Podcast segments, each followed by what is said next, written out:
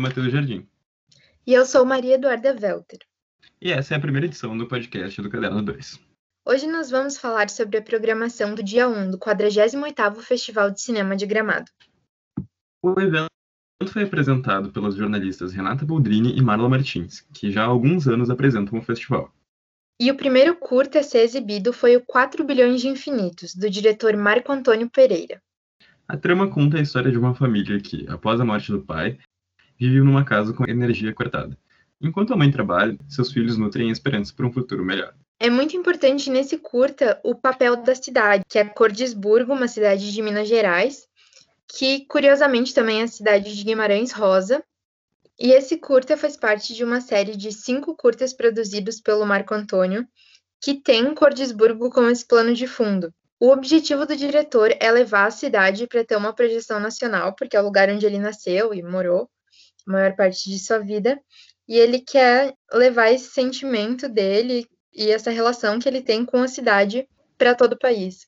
O filme ele fala sobre essa perda da figura paterna, mas ele também tem um viés político e socioeconômico muito forte, falando sobre uma família que vive em situação de pobreza e sobre como isso afeta os sonhos e vontades das crianças. E ao mesmo tempo, mesmo vivendo nessa situação, as duas crianças, interpretadas pelo Adalberto Gomes e pela Ana Júlia, elas não perdem essa, essa sensibilidade, né? Elas são crianças muito sonhadoras, apesar de tudo. Tanto que uma das primeiras cenas é eles competindo, assim, falando tudo que eles iam comprar, tudo que eles iam ter. Bem brincadeira de criança mesmo, mas uma coisa bem irreal na realidade que eles vivem. 4 bilhões de infinitos faz parte da mostra de curtas-metragens brasileiras. O segundo curta da noite foi o Receita de Caranguejo, da diretora Isis Valenzuela. Também após a morte do patriarca da família, a Lara e a mãe dela vão passar alguns dias na praia. Elas resolvem cozinhar caranguejos, e os bichos, aos poucos, transformam-se em seres luminosos. O filme fala sobre esses rituais familiares, sobre lidar com o luto a partir deles, né? Ele tem uma carga de ancestralidade e de cultura mesmo muito forte, principalmente nas sequências mais surreais no final. E é muito interessante o jeito que eles abordam o luto, né? Mostrando a diferença entre a maneira que a mãe, interpretada pela Preta Ferreira, lida com isso, porque ela é uma personagem muito extrovertida, muito falante, enquanto a personagem da Thaís Mello, a Larissa, ela fica muito reclusa, que além de ter essa parte da adolescência, que tu já fica mais assim na tua, ela não expõe muito os sentimentos que ela tá ali nesse momento depois de perder o pai. Mesmo com todas as tentativas e coisa. E é nesse silêncio também que tem uma das cenas mais emblemáticas do curta, né? Quando elas estão limpando os caranguejos e num silêncio total as duas assim, se entendem ali que elas mostram assim que respeitam o sentimento uma da outra para lidar com a situação. Receita de Caranguejo faz parte da mostra de curtas-metragens brasileiros. E o primeiro uhum. longa da noite foi Por que você não chora, de Cibele Amaral.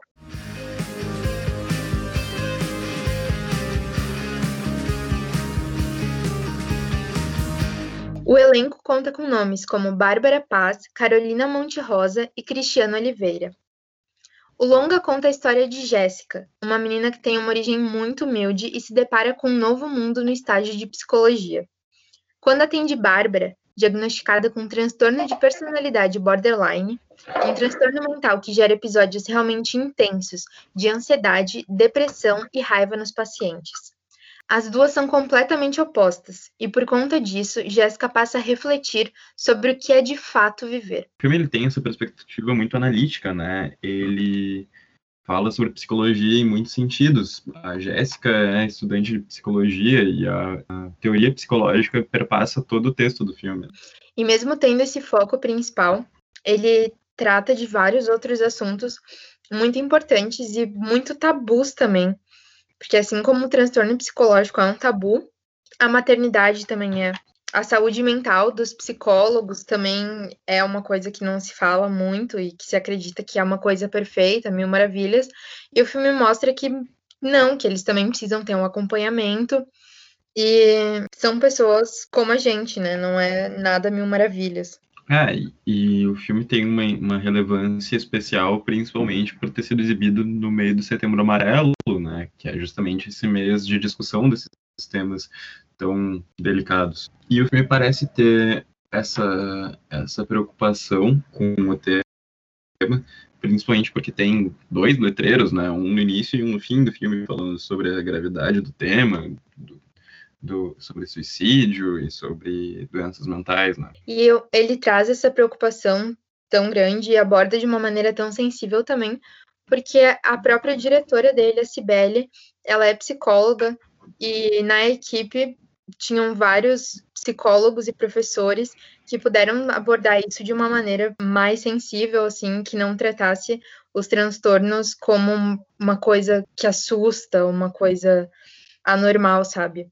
É, e parte dessa ambientação bem realista em relação a, a doenças psicológicas vem do fato de eles terem filmado em um hospital psiquiátrico em funcionamento, né? E não só nas cenas que se passam ali no, no hospital, mas fora, né? Na parte de convivência dela com a família, quando ela tá no, conversando só com a Jéssica, né? Ele, ele traz esse clima. E na convivência dela com a família, eu acho muito importante falar sobre a relação dela e do filho, porque ela e o marido se separaram e foi o marido quem ficou com a guarda do filho.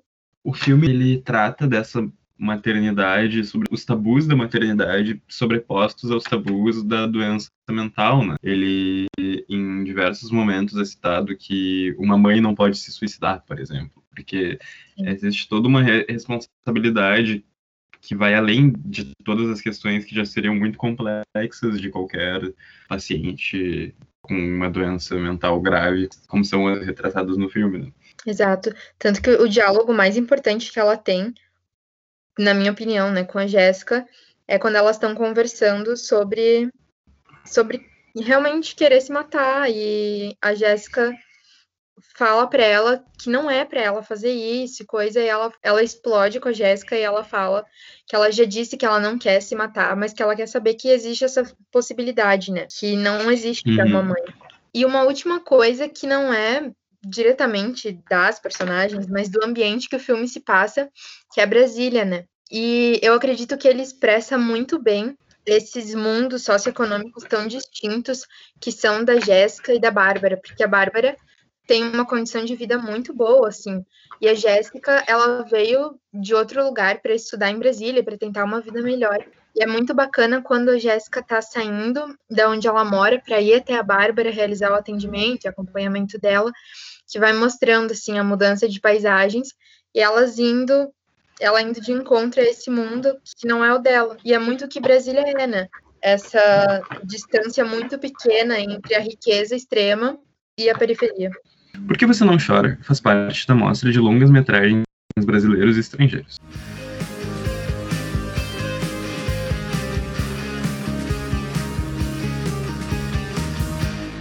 A exibição da Mostra Internacional contou com o filme argentino El Silêncio del Caçador, de Martim de Salvo,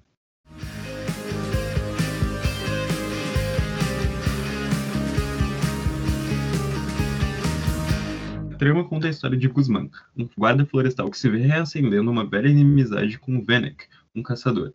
Sua esposa, Sarah, foi companheira de Venek, e os dois se vêm competindo em meio ao aparecimento de um jaguar mítico. Em muitos sentidos, esse filme é um filme sobre masculinidade, né? Ele é sobre dois homens competindo por posse, seja pela posse ou pela proteção, digamos assim, do jaguar, ou pela esposa, pela Sara, ou pelo aquele pedaço de terra, ou pelo parque, enfim. E eu acho que o filme ele está justamente explorando esse conflito entre esses dois homens que não estão dispostos a ceder, né? A autoimagem de cada um está muito ligada a esse conflito entre os dois, né? E, e nesse ponto ele é muito sobre essa masculinidade descontrolada, né? Essa masculinidade violenta, né? Uma coisa muito importante nesse filme também é o papel da, da população nativa, né?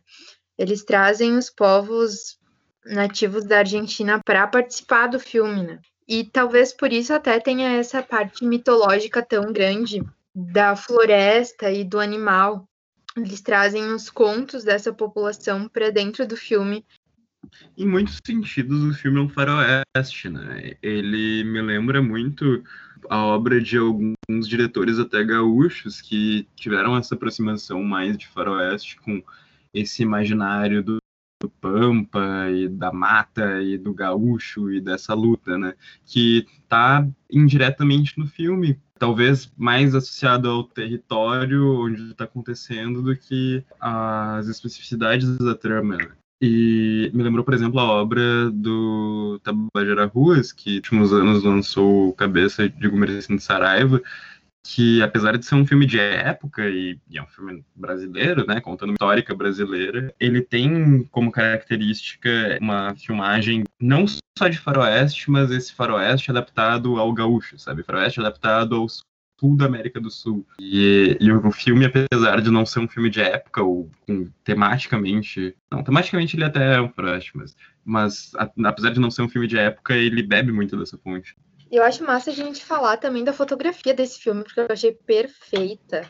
O que ele não, não me deixou muito presa, assim, na, no roteiro, talvez.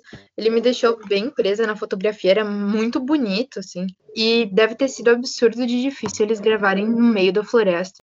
O Silêncio del Caçador faz parte da mostra de longas metragens estrangeiros. E este foi o episódio de hoje do Caderno 2. Nos siga nas redes sociais para acompanhar um pouco mais sobre a cobertura do Festival de Gramado. Estamos ativos no Facebook, Instagram e Twitter. Leia nossos textos disponíveis no Medium.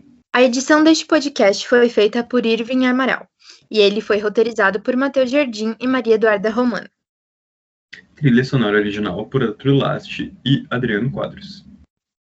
Muito obrigada pela sua audiência e até amanhã.